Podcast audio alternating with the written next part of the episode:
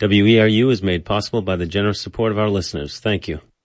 The time is 10 o'clock and you are tuned to WERU FM 89.9 Blue Hill, 99.9 Bangor, and streaming online at WERU.org. Democracy Forum with your host Ann Luther from the League of Women Voters is up next.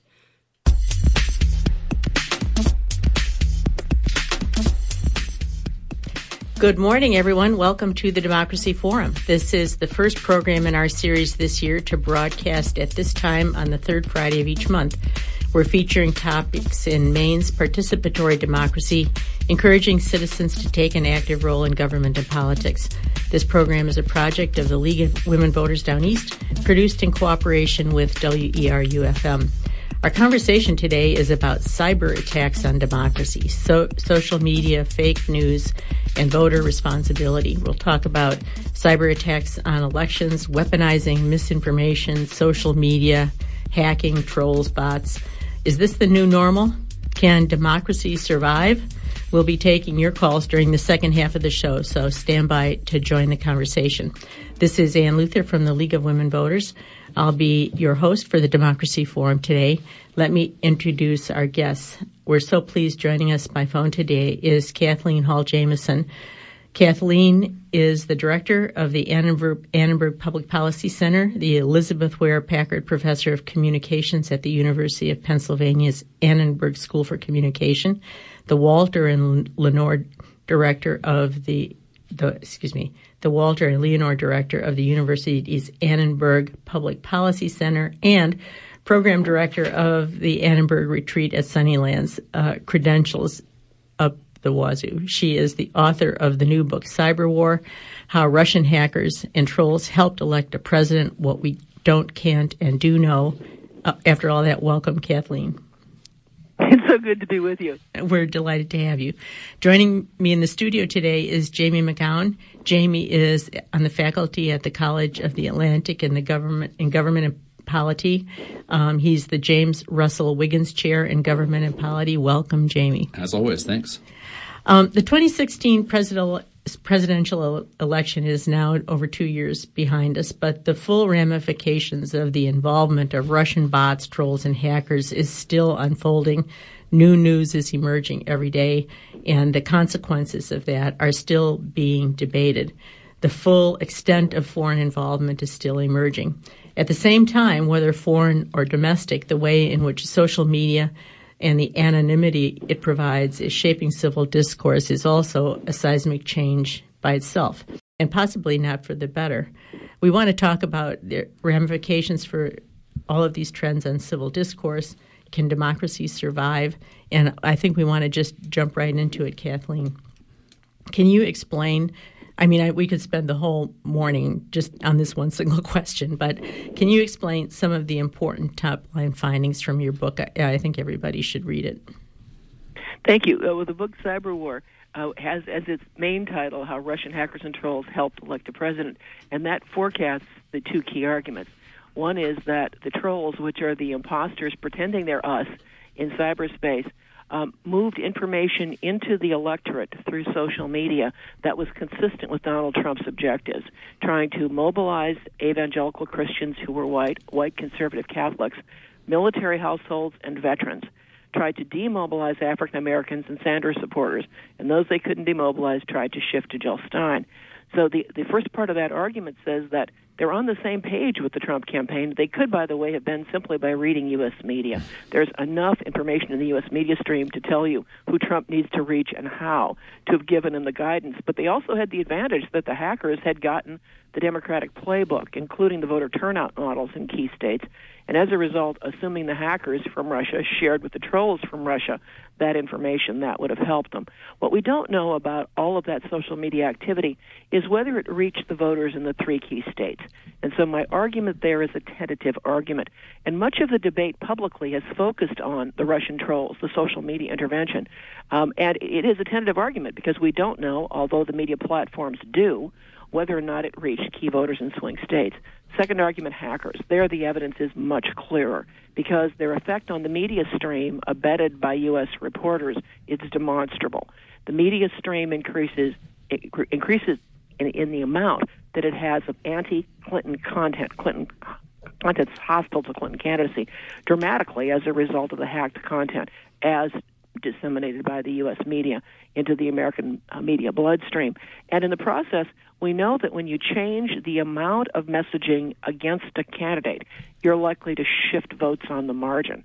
Past shifts that we've seen in earlier elections when there were message imbalances that were much that were much smaller than this produced effects that are larger than the effects needed to affect 78,000 votes in three key, states. That's what decided the Electoral College. So by changing the media environment, the hacked content created an, an environment in which those people at the last minute, in the last month of the election, where early voting was taking place, were more likely to see more anti Clinton content than they otherwise were from the hacking in media streams and in social media, where those people were targeted specifically. So, those are the two key arguments of the book. The third is Russian disinformation may have affected James Comey, FBI director's decision to make public, by virtue of notifying Congress, the fact that he'd reopened an investigation into the Clinton server. Those are those emails of Hillary Clinton's as a result of finding some of those on the Anthony Weiner laptop. The argument there says that there was information that was that looked as if, presumably looked as if it had been hacked, but in fact was Russian disinformation that Comey believed could be released the same way that the hacked content had been released, and would have created the illusion that Loretta Lynch, Attorney General, had basically said they weren't going to pursue the investigation of Hillary Clinton's emails too far. There's no evidence to believe that Loretta Lynch actually said that, but Comey apparently believed, and it influenced his decision in July to hold a press conference, that bizarre press conference that went on and on about how independent the FBI was, and then said it wasn't going to charge Hillary Clinton. And if it influenced his decision to go public because he needed to establish the FBI really was independent because of fear that this information, false information, but information that it wasn't, might be dropped on the electorate, then I argue that it was plausible as well that that influenced his decision in October to let the Congress, hence the public, know that the investigation had been reopened into the server. As you know, in that final 11 days of the election, nine days of which were dominated by negative headlines about Hillary Clinton because of the reopened server investigation, she dropped substantially in the polls, much more substantially than she needed to lose the Electoral College, and that's the third argument of the book. Wow. It's um, stunning and pretty persuasive. I mean, I guess Comey didn't actually know that that um, that that email that he had might have been fabricated. He wasn't. Oh, sure. we don't know. Yeah, uh, we we don't know because the, the information is classified, and so the statements by former Director Comey suggest that something about it is accurate, but also that he did not believe that Loretta Lynch had said the thing that is alleged in the supposed content. Um, and the reason we know that she didn't is because the Republicans in Congress have access to the confidential information. He went into closed door briefings about it. Um, and as a result, if there'd been any statement by Loretta Lynch to that to that you know, effect, you certainly would have read about it in news and she would have been relentlessly pursued by the Republicans. Right. And so the presumption is that that piece of it is inaccurate. But at one point, he says that that it's not true to say it's inaccurate. The reference for for it, the reference that he's talking about, is just unclear. Mm-hmm. And because he's trying to protect classified information, he's being careful about what he says. My presumption is he's trying to protect the methods or the individuals involved in getting that information to the FBI. When the Inspector General looked at all of this and issued its report, all of that stayed in a classified appendix. It didn't get into the report itself. So again, we don't know for sure. Um, but we do have no reason to believe Lynch actually said it. We do have reason to believe that Comey believed it would be could be released imminently during the campaign, and that it might well be believed in a polarized environment.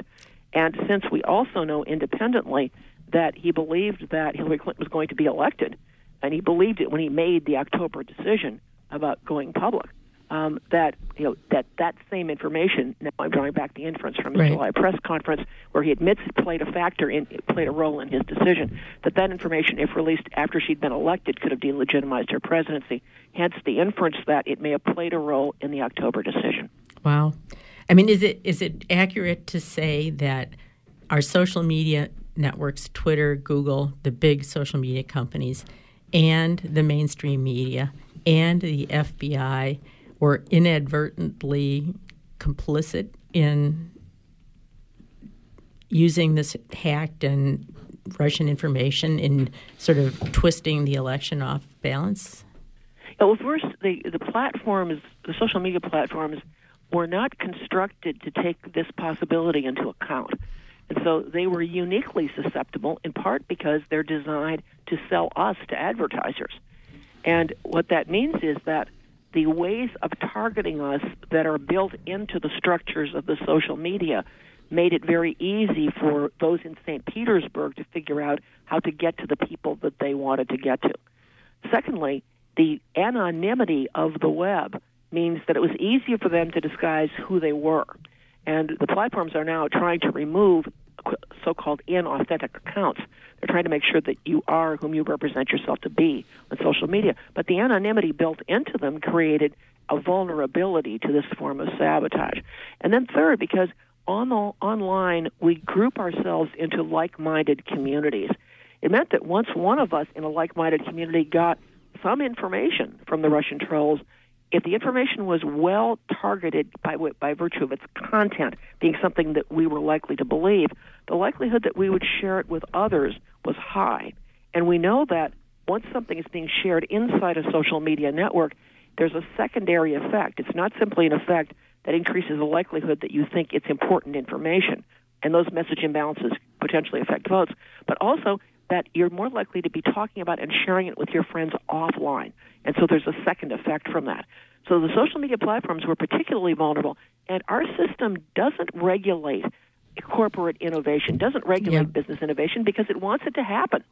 So there's not a regulatory structure in place to govern, for example, purchase of political ads on the social media platforms comparable to the regulatory structure in, pla- structure in place for broadcast. Some of that has now changed. With the hacking, our, our reporters were extraordinarily pressured when they were getting two or three thousand pieces of new information dropped by WikiLeaks from ultimately the Russian hack.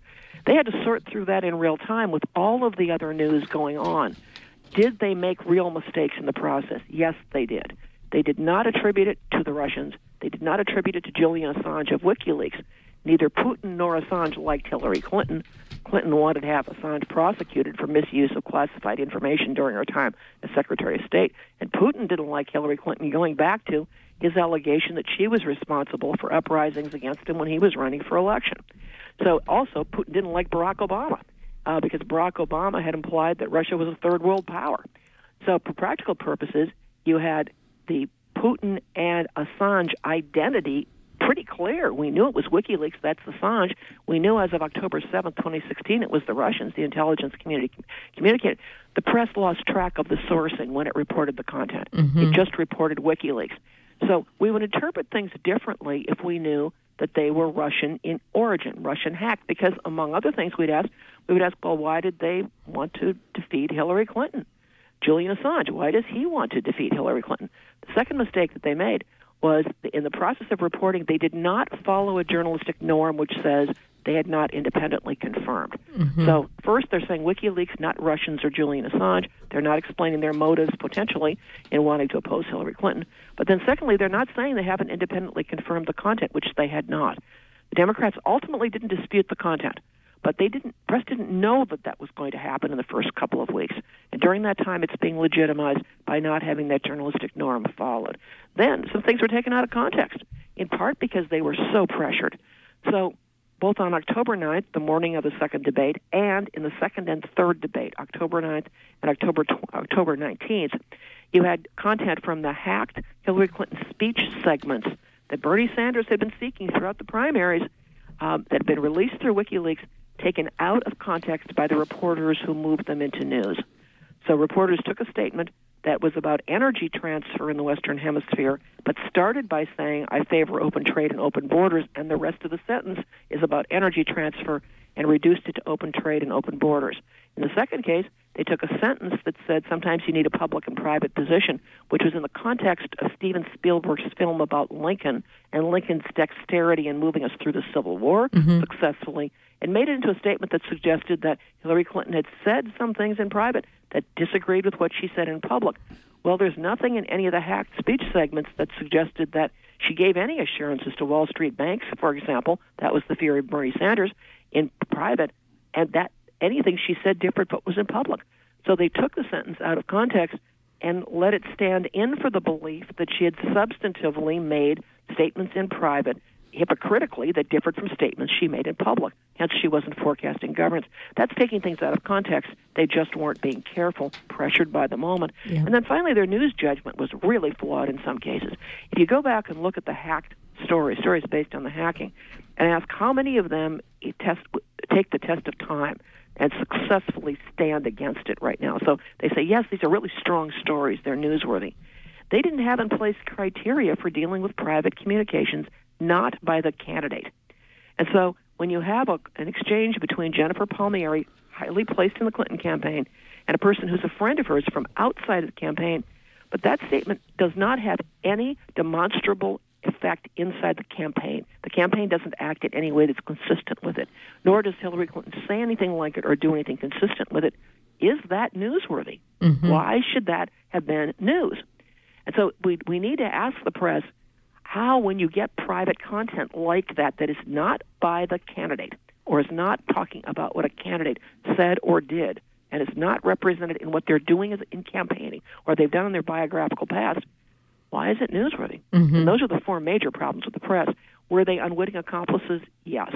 Under the pressure of the moment, they made some serious mistakes. And then Director Comey, I think, was checkmated by the Russians because once the hack content is legitimized by news and none of it is exposed as being inaccurate.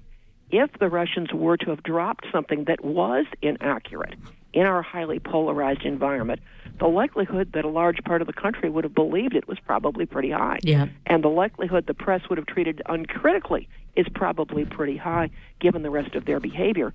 So I don't think if my theory of what motivated uh, FBI director in October is correct, that he was wrong. I think he was trapped if he didn't act that way and the content were were released, I think potentially it could have been used to discredit a Hillary Clinton presidency. Wow. You're tuned to the Democracy Forum on WERU FM. This is Ann Luther from the League of Women Voters of Maine. Our topic today is cyber attacks on democracy, social media, fake news, and voter responsibility. Our guests this morning are Kathleen Hall Jamieson, Director of the Annenberg Public Policy Center and author of the new book Cyber War How Russian tra- Hackers and Trolls Helped Elect a President, What We Don't, Can't, and Do Know. And we're also joined by Jamie McKown, faculty in government and polity at the College of the Atlantic, and James Russell Wiggins, chair in government and polity. Um, Kathleen has been summarizing the findings of her important book. Jamie, what do you make of this? I mean, this was a norm breaking moment in American politics, and um, you know, partly because that's the social media environment was just prime for something like this to happen. What do you make of it all? Well, I think, I mean, one of the norms that Dr. Jamieson was just talking about involving journalistic ethics and journalistic norms and the decision about what to report and how to report it, and the idea that the what we might call the mainstream media, the conventional media, was pressured, given both the what was going on outside as well as the time and the, the changing, I, I think in some respects, the changing nature of that business as a whole to make decisions that probably had a, a pretty negative impact on the kind of health of, of, of our public discourse. And I mean, in a lot of ways, there's a lot of questions about the future of what, what mainstream media or the large news sources, conventional media, is going to look like down the road. But I think we have to accept going forward that they still play a major role and have an influence on our public deliberation. And so, I'm, you know, for me, one of the curious things is about how much self reflection has taken place, particularly after 2016, in that regard. Because if we talk about social media, and I think we should talk about social media, there's a lot, you know, even today while we're here today talking that we should we should get into. There has been a lot of out, outcry and, and, discussion about how social media, uh, various platforms should be regulated. Um, I think Dr. Jamieson's point that they were never intended to, you know, that, that in some respects this was a vulnerability that had not been thought out and it had never been intended to check, and that Um, in some ways, those platforms have tried to make some adjustments um, regarding anonymity, regarding foreign corporate, foreign contributions, um, regarding trolls to to try to limit the potential of this happening again. And I think uh, in, in her book, Dr. Jamieson makes some of those points as well. The question, though, is about okay, well, what about on the conventional press side? Have the have the mainstream media reporters in that area had conversations, self reflection, thought about what it would, you know, what role, as as she was just pointing out to, what role they played, or unwittingly, perhaps without, you know, we can say it wasn't necessarily intentional, um, but how that might shape the future of reporting. You know, how even you know journalism schools and you know classes are taught for a new era of journalists and how they are taught to react to what. I mean, I don't think the idea that of, of pressure and and the quick nature of how news is going to be reported um, that may not change. And so, how do they respond to that? I'm kind of curious about that because I know that Dr. Jamieson, um, at, towards the end uh, of her work, kind of points out that perhaps there hasn't been as much reflection on that end as there has been in the social media circles where the businesses, the corporations have actually made some adjustments. Do you want to comment on that, Kathleen? Yeah, I agree. The, the, if you had to say, we're now trying to ensure that it doesn't happen again, what can we say about the lessons that have been learned by the players who were potentially at fault um, or played a role in, in creating effects, if any, in the 2016 election? The silence of the press is noteworthy. Um, and the I would have been really pleased to have seen the kind of self reflection that occurred after the Second Gulf War, after the press recognized that it had uh, you know, unwittingly created the illusion that there was evidence of weapons of mass destruction, mm-hmm. um, and and stepped back and said, basically, we apologize. I mean, we we recognize we didn't do what we could have done to be skeptical about this in the moment in which we were all very frightened as a country. At least when you heard that, you said they're going to be more vigilant about this happening again. And uh, the major editorial boards across the country have not made statements on behalf of their paper. The directors of the newsrooms have not made statements about what they would have done differently. And it's possible they've had those conversations privately, but I've talked to a lot of reporters um, and asked that question and haven't heard any of them tell me in response, oh, yes, we all sat down and said, well, we could have done this better, and here's how we would change. If, in a political context, toward the last minute of the campaign, we had large amounts of hacked content dumped on us again. I heard one of the reporters you quoted in your book said something like, you know, I should have done this. I wish I had done that. Um, I made a mistake in this way, but I went for the byline. And, um, mm-hmm. you know, I mean, that's one yeah. reporter's reflection on their own role. It's not an institutional mm-hmm. critique, right?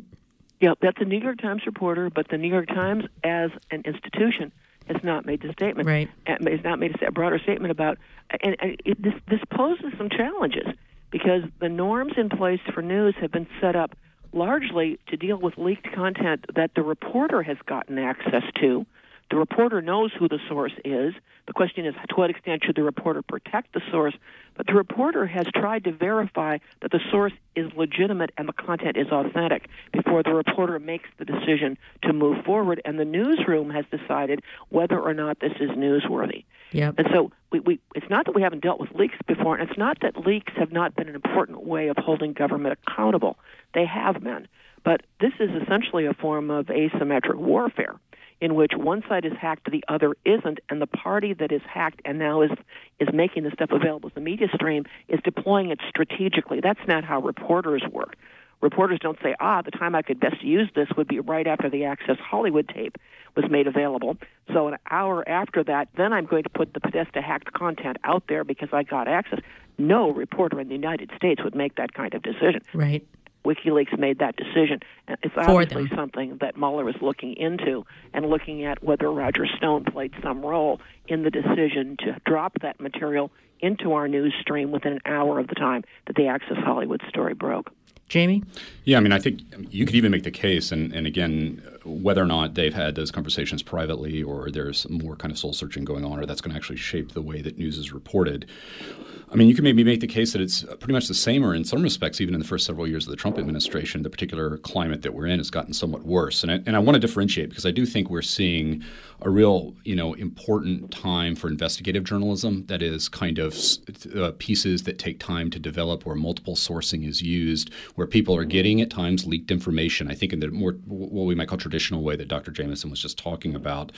But we still see the kind of hyper competitive nature, and it may just be a function of the industry industry where the assumption is the moment something comes out, the clock is ticking, and if we don't report it soon, we'll be behind, and therefore that's viewers and money. The employment, particularly at some of the major cable networks uh, like CNN, um, in particular of, of talking heads, that is. So even if the actual quote unquote journalists aren't going to be reporting that story, they've got a you know a table with eight different, for lack of a better term, hacks who might, and also you know in general part of the whole infotainment idea. You know that at the end of the day, um, and maybe this is a, a long-term you know product of the 24-hour news cycle and the development of cable news that's been coming since that happened, but the notion that you know they're just trying to keep eyes on them, and and and, and I don't want to call it tabloid journalism because that has a lot of connotations, but in some respects it's creating the conditions where you know it's almost anathema to that kind of detailed investigative reporting. It's more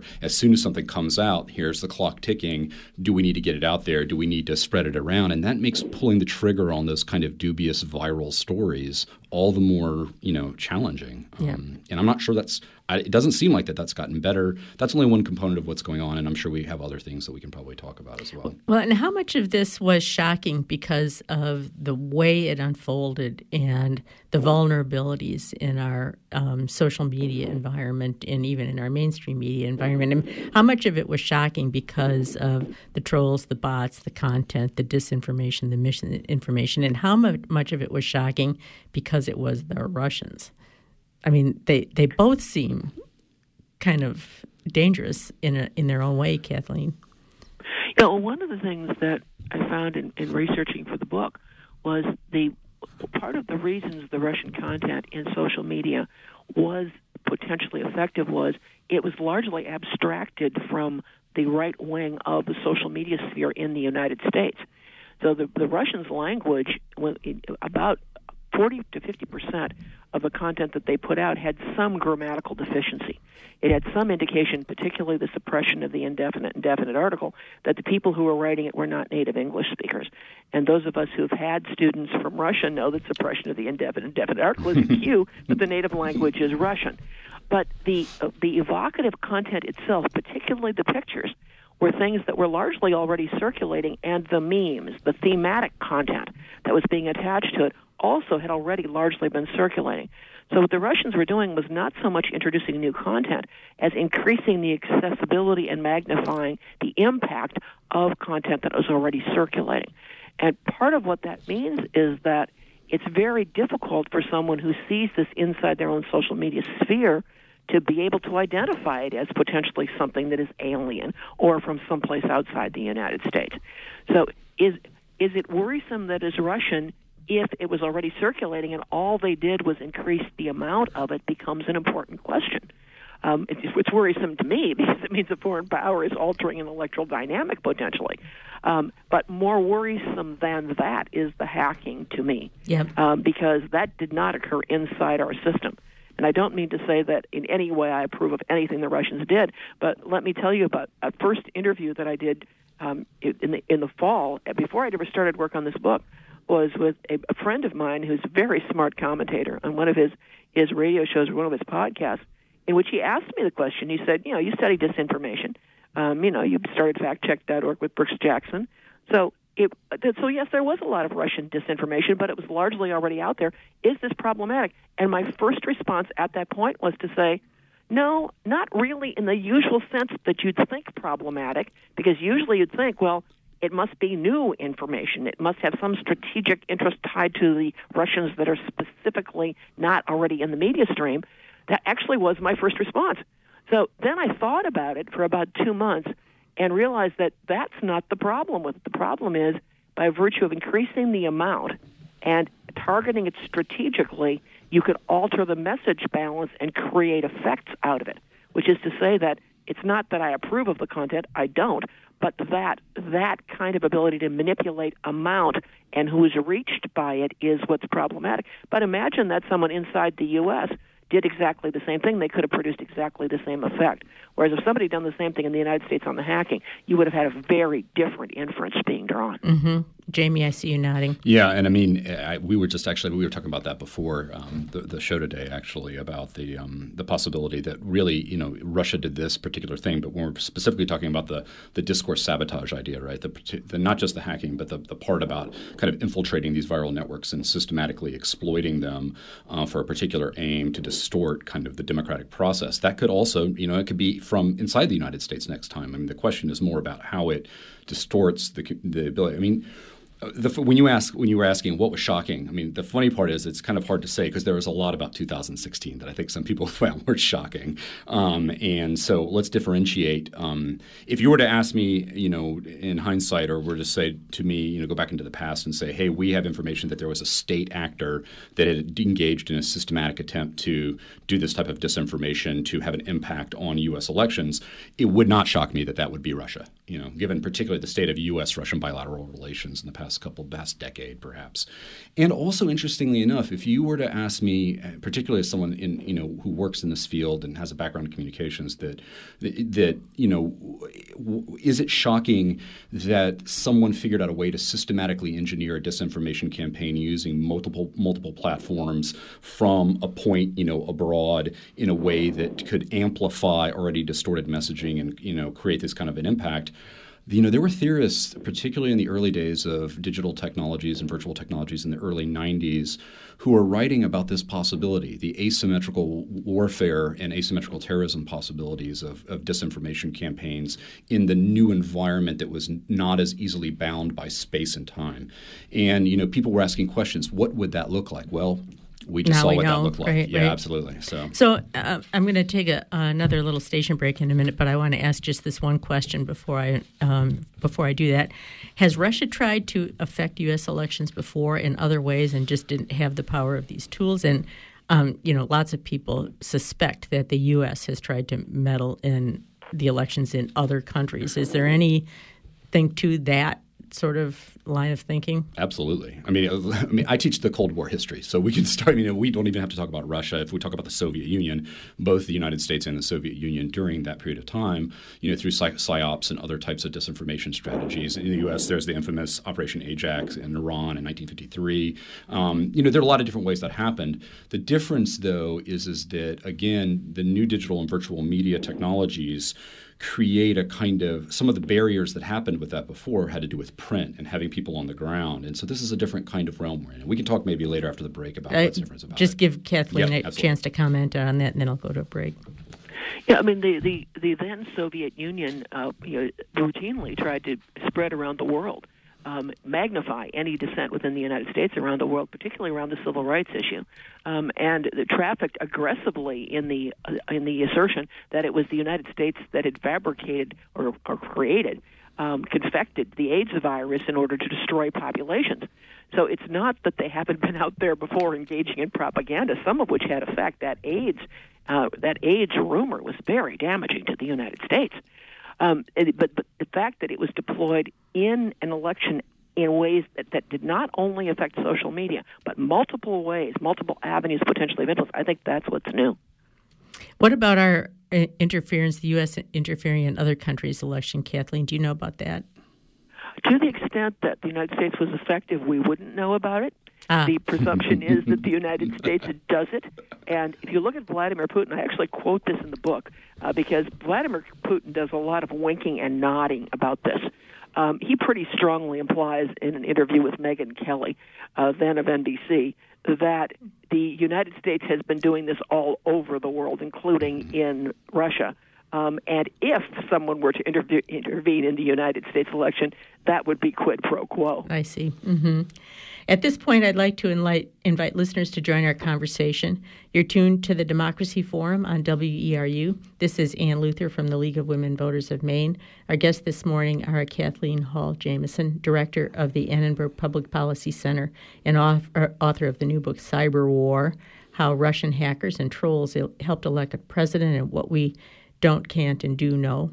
And also with us, Jamie McKown on the faculty in government and polity at College of the Atlantic and the James Russell Wiggins Chair in Government and Policy, Polity at the College of the Atlantic. Our topic today is cyber attacks on democracy, social media, fake news, and voter responsibility. If you have a question or comment, you can join our conversation now by calling toll free 866 625 9378 or you can call locally 469 0500. We have only one listener line open, so uh, be patient if you get a busy signal. If you do get through, please state your question quickly and take your answer off the line so that others can also participate. Don't wait till the last minute. Get your call in early. It's a we're having a great conversation here. Um, so that I, I, want to turn now to like what, what's going to happen next in, to this in the sense that um, the part of the issue that you're raising, Kathleen, and part of the reason why this was effective was the asymmetry of it. Is the solution to try to sort of tamp down the activity that we saw that was inappropriate or damaging, or does it mean that now both sides have to escalate up? Um, we've had a little bit of a taste for this kind of thing here in Maine, and we're seeing some news out of Alabama that maybe similar tactics were used in the Doug Jones campaign. Um, you know, what does the future hold? More lawlessness or more controls? What do you think? Well, the, the social media platforms still lend themselves to what traditionally we called false flag operations. Know, pretending you're someone you're not, pretending you're you're on one side when in fact you're on the other side. Um, and to the extent that the platforms can find ways to identify whether the accounts are, in their words, authentic, um, we will minimize some of their capacity to work this way. But it's always been there. It's just easier in a social media world to spread the content widely and to spread it without the kind of media scrutiny that you could more readily get when those operations occurred through broadcast or through print I mean, across the history of televised political advertising, which I spent much of my career um, looking at, we found instances in which radio was trying to create the illusion that it was really on one side in order to discredit that side. And in one instance, found an instance where something went on television, uh, looking as if it was on behalf of the Anderson campaign, um, but was actually trying to discredit Jimmy Carter and was not the Anderson campaign. Uh, so I mean, we we found this before. We just have not found it in, in an environment that lends itself to such quick dissemination with so little oversight in an environment in which it could be so pervasive. So, are we going to see more of it? Yes. Are we going to need to increase the likelihood that the media systems that are set up to provide accountability for misleading content uh, find it. That's the big challenge, at least for us in the scholarly community and the journalistic community. For the platforms, it's finding it to start with, and if it's inauthentic content, unmasking it or blocking it. We have a caller on the line, Star from Trenton. Go ahead, you're on the air. Yeah, hi. Thank you very much for taking my call and for having this uh, show on WERU. This is a very interesting topic. I always like to go to the solutions. I mean, we sort of know, uh, you know, your book uh, expounds very well on uh, the problems and the vulnerabilities with our system.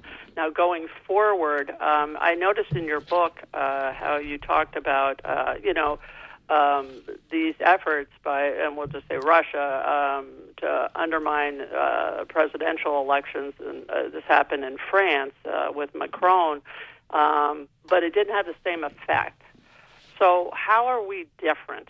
and how uh, can we learn from the differences and maybe enact uh, some sort of watchguard, watchdog, or I don't know what we would enact, but something that would prevent this uh, from happening, in, you know, in the next election in 2020. Yeah, the the the value that we place on the First Amendment yep. um, makes us different from many other countries around the world. Um, I mean, we we protect political speech from government interference. We protect the press from government interference. And I would argue one of the reasons our system has been as resilient as, as it has been is that we have stood strongly behind those First Amendment protections. And when we've let them erode, I think it's been problematic. Um, so the Sedition Act that occurred early in the history of the country, highly problematic. Hmm. But we backed away from those kinds of things because there's a recognition that the open competition of free ideas should should not be in in ways particularly political ideas should not be constrained by government that that's a tendency that, that can be exacerbated into forms of government that we do not want to be. The difference between the United States and France, the hacking occurred in France right before the election. They have a regulatory structure that stood up immediately and said, if you use this and it turns out to be inaccurate, there are penalties. Uh, the press said to itself, and this may have been self regulation, they may not have been doing it simply because they were told there was a threat. But the press did not then focus on the content of the hacking, but rather the fact of the hacking. And as a result, it didn't produce an effect. There's been a lovely little study that actually looked at that and confirmed that finding. But I wouldn't want to have us put up a regulatory structure in the United States that is in any way government tied. My hope is that our media systems, through voluntary action, will set up standards and norms that that they internalize in ways that minimize the likelihood that they played the complicitous role that they inadvertently played in 2016. Here's Jamie. Yeah, I mean, I think and that's particularly hard. I, I think uh, Dr. Jamieson was just talking earlier about media, you know, media systems holding themselves accountable for misleading content. And misleading content, uh, you know, is always one of those things that's in the eye of the beholder. And in particular, I think it, it does become troubling. Some of the same people who would have maybe advocated for more regulation of this now that particularly who's in the presidency, uh, some of my friends might say, "Wait a second, no, we don't, we don't want the government actually stepping in to do that." So there is kind of an interesting challenge there, which is how to say we want to protect kind of the networks by through which or the channels through which you know our polity actually sit down and, and, and access information and then deliberate about that information and talk about it and share it. Yet at the same time want to preserve that kind of culture of the free flow of information and debate. I think I'm a little bit. I mean, in reading Dr. Jamieson's book, I, I, I get the impression that perhaps, and, and, please correct me if I'm wrong about this, that um, you're a little less optimistic about some of the thinking that we need to also talk to our own public citizenry. Like, in, in this starts, and this is a long-term project starting, you know, at the K through 12 education system, and it's not just about you know teaching critical media literacy, like only get your media from these places, but more about, you know, encouraging active deliberation and debate at an early age, and so that people become more critical consumers holistically or more you know thinking broadly about how you know what their information sources are. Trying to go that route. So yes you know talking about what we need to do in terms of journalistic ethics what the platforms need to do but also uh, and i say this to people all the time at the end of the day somebody still voted for Trump and somebody still voted for, for Clinton. And people have to be, the, the public themselves, in some respects, have to be responsible for you, you consumed that and you made your decision based on that. And you know, do you when when I hear, hear people or you ask people, didn't you look into it? Well, you know, I, I didn't really have time to do that. Well, right. maybe we should just accept that that's the fundamental nature of how folks are, and I think the history of American political campaigning probably suggests that they do. But we also can think about what we can do there to at least mitigate somewhat. So. Kathleen, let, let yeah, just, go ahead. Yeah, the, the, I think we need to step back and say, let's assume that this happened against the Republicans as opposed to the Democrats it would be equally problematic. Let's assume it happened against Gary Johnson or it happened against Jill Stein. It would still be problematic. So, and, and by, by virtue of saying that, we ask the question what do we want to protect ourselves from? We want to protect ourselves from other people creating structures that potentially lead us to inferences we wouldn't draw if we were more fully informed or if the inf- informational environment were a less polluted environment. And I, I, I'm a chronic optimist, but nonetheless, having been work, working in this area of trying to increase the knowledge of the citizenry over more than 40 years, somewhat pessimistic about our capacities to do it. Nonetheless, we have not stopped. We have a new video game that is out online, no cost, uh, in partnership with iCivics, which, which is Justice O'Connor's civics intervention, that is called Newsfeed Defenders. And it is an attempt to help middle and high school students curate their own websites. That's the structure of the game. Not about politics, but about other issues, such as about health information or education information, on the assumption that if we can teach them basic standards of evaluation of things that come to them over the internet in the process of deciding what to post on a website, that is the structure of the game, we will increase their vigilance over time. We also have spent a great deal of time trying to increase the likelihood that people understand, and we've got videos up online as well as factcheck.org's glossary of sources that we trust, and we created a, a, a series of videos trying to defeat Abraham Lincoln. Um, so we ran a whole ad campaign during 2012 against Abraham Lincoln. In the process of doing that, we were trying to teach high school students how to detect the patterns of deception we were using to defeat Abraham Lincoln. So if you go to a website, part of the Annenberg Public Policy Center called flackcheck.org, F-L-A-C-K, flackcheck.org, you'll see, for example, that we took the Gettysburg Address out of context.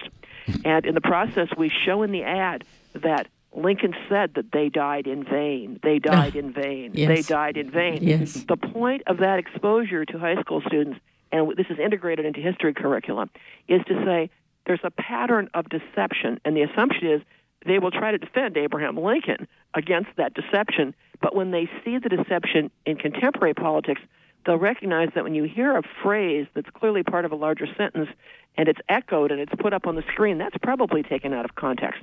So we are trying across these kinds of interventions to increase analytic acuity in the hope that over time we can build an understanding of those ways in which we're all vulnerable and build some wariness to reduce, reduce our vulnerability. I just want to remind listeners that you can join our conversation now at 866 625 9378. We're talking to Kathleen Hall Jamieson from uh, the Annenberg Center and author of the new book Cyber War, and Jamie McKown, who's on faculty at COA. Um, and uh, there's a you know so there's sort of three aspects of this. What can campaigns do to protect themselves? What can voters do to protect themselves? What can we do to protect our systems from incursion? There was a uh, piece in brookings from lisa kaplan who worked on staff to senator angus king in the 2018 election going through a list of recommendations about what campaigns can do to inoculate themselves from this kind of thing, and just on the hope and assumption that the answer is not by a hacker so that you can fight back. Um, uh, you know, Kathleen, what, what's your take on that? What can campaigns do to protect themselves from this kind of an attack? Well, if, if if somebody decides the solution is buy a hacker, we're in so much trouble. I know, I know. That's what I'm worried about, though. I, I think we ought to say that if if we know that a campaign bought a hacker, that ought to be disqualifying.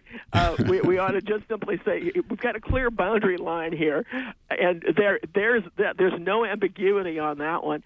Um, the we had in, in in 2018 the chance for the Democratic Congressional Campaign Committee and the Republican Campaign Committee to both say they would not use hacked content.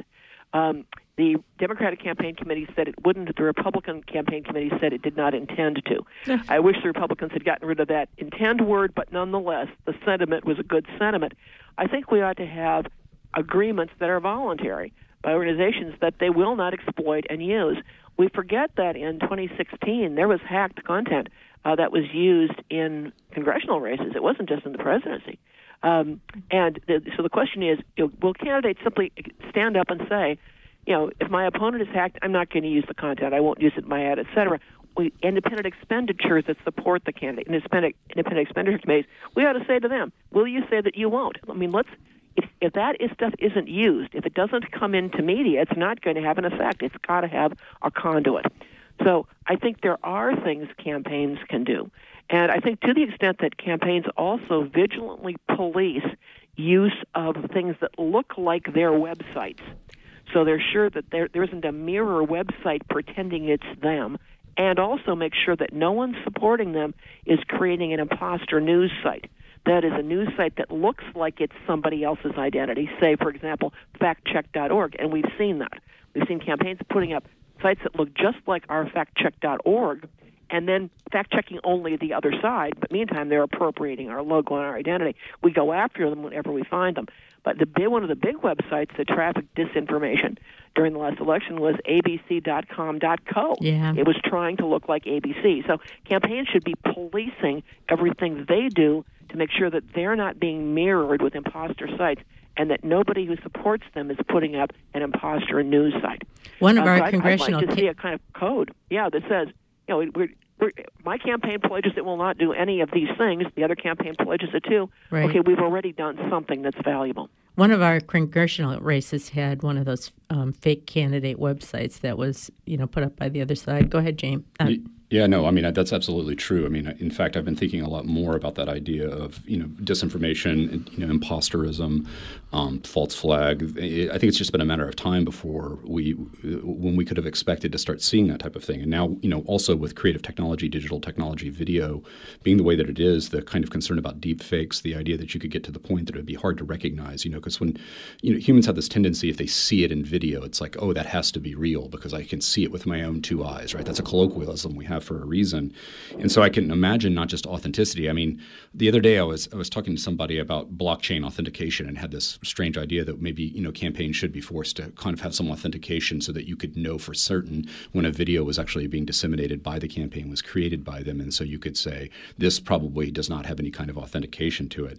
I, I, I do want to make a point though. It's funny when you are asking about buying a hacker, given the recent rev- uh, revelations about uh, Michael Cohen trying to uh, uh, buy or pay off a strategic information person, I think at Liberty University to uh, to somehow uh, influence polls online, and I, I, was laughing about the amount of money they were actually paying uh, to manipulate a couple of online polls. But it, it does kind of get to that point about you know, there's there's something we can obviously call hacking, which is the idea that you know you break in and you steal something that is eh, virtual or not, and that information should be private. There are laws that cover it.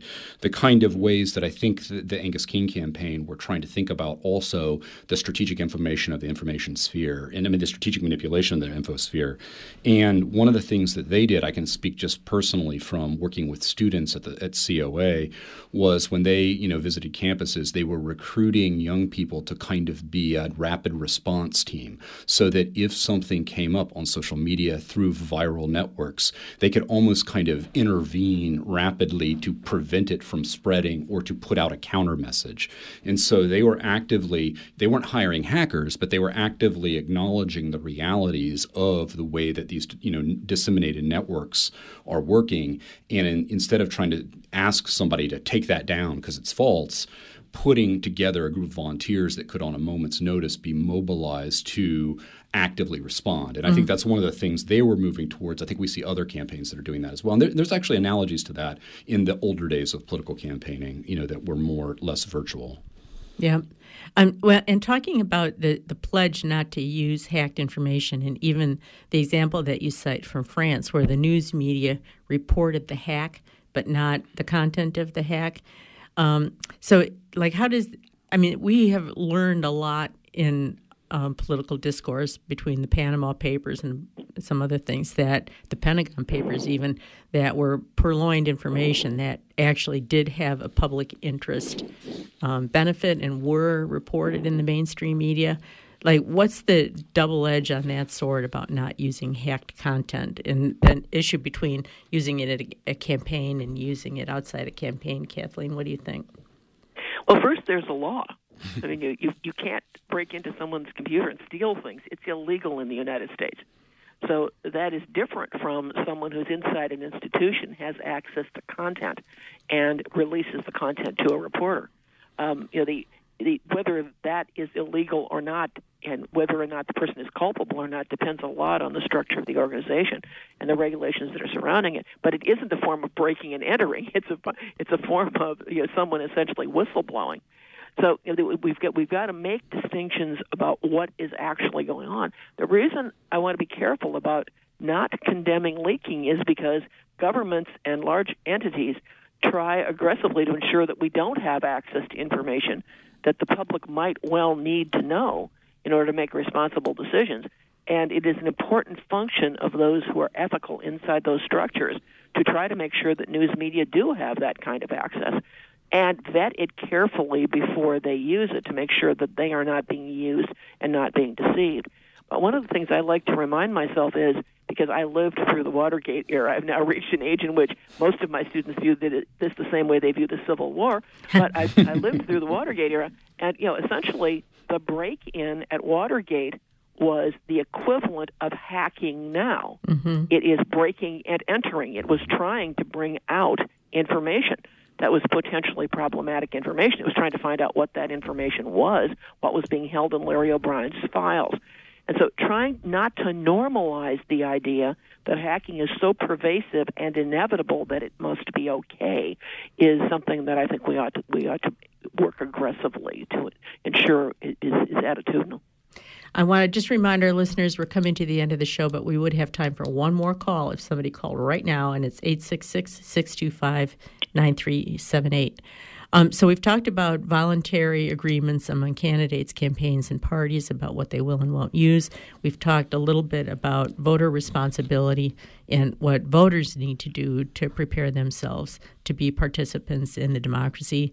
Um, I want to talk just one more moment about what we could demand of our mainstream media, and then if there's time, we can come back to the voter and civic responsibility. But what should we, as consumers of mainstream media, be asking of them? As you know, like I'm a subscriber, what should I be asking of them?